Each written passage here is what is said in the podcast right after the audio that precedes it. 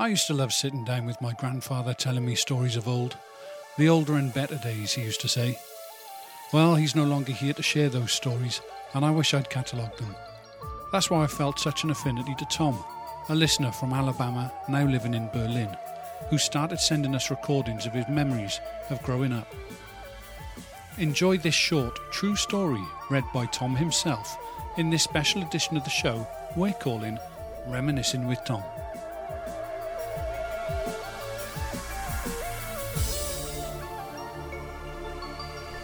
My most fond memories were going into town on weekends to stay at one of my aunt's apartments, hanging out with my cousins, going to the movies, and if it was too hot or no other mischief in mind, just sitting on the second floor shaded balcony and talking about what happened in the past week when we were apart from each other.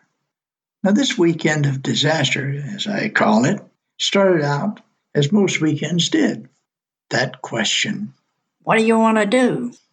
Well, after all the joking and horsing around finally ended, well, that was the beginning of our weekend adventures. I don't remember adults ever being around, and that was good. Mostly working. Gotta make that almighty dollar, was often heard from the adults. Now, this particular weekend, once that opening question was asked, my cousin Fred had a grandiose idea. Let's go downstairs, and in the back of the house, we can climb up the drain pipe to the second floor and into the kitchen window of the empty apartment where Mom moved out of. Oh, a genius idea. Now, this wasn't an idea for girls, only boys can do things like that. So my cousin Barb went back to her mom's apartment on the second floor as we began our challenge. About the same age, Fred was of small stature. He was feisty, and as I always admired him, he was fearless. My other cousin was, as they called it those days, big boned. I don't mean fat, he just had a larger frame than we did. Sometimes he would pick on me, and since I wasn't the one to fight, fearless Fred would be all over him, and that would settle that. Back to the drain pipe. First, Fred was to climb the pipe to the kitchen window. He scurried up that pipe and disappeared into the window like a monkey. And then went Cousin Kermit, and he too made it with almost no problem. Being that he was heavier of the three of us, I believe he caused damage to the drain pipe's anchor to the wall, because as I got almost to the kitchen window, my world turned into slow motion. The anchor gave away, and me and the pipe broke loose from the wall, and as the pipe bent, it lowered me slowly, as in slow motion, to the ground. I couldn't believe my luck. Realizing that we were in major trouble, we all scrambled in all directions like rabbits. And to this day, I don't remember seeing either of my two cousins the rest of the weekend. Just seemed to vanish into thin air. If only that was all of this story.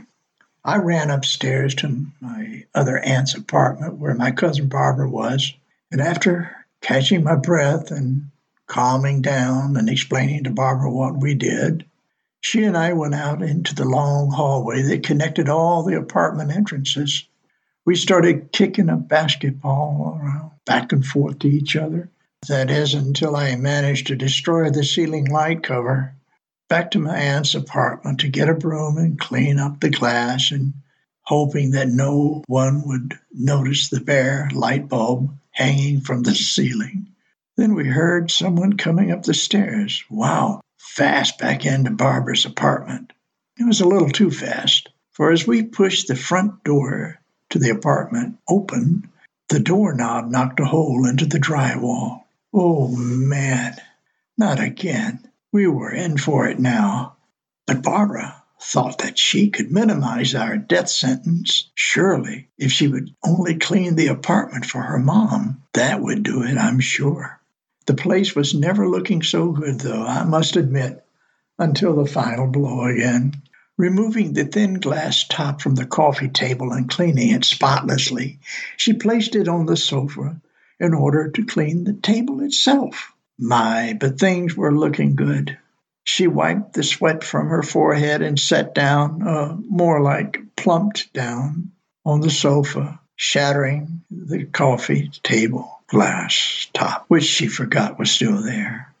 I know this was long-winded story, and I do have a capacity for remembering details, but from that point on, due to shock, I have a blackout.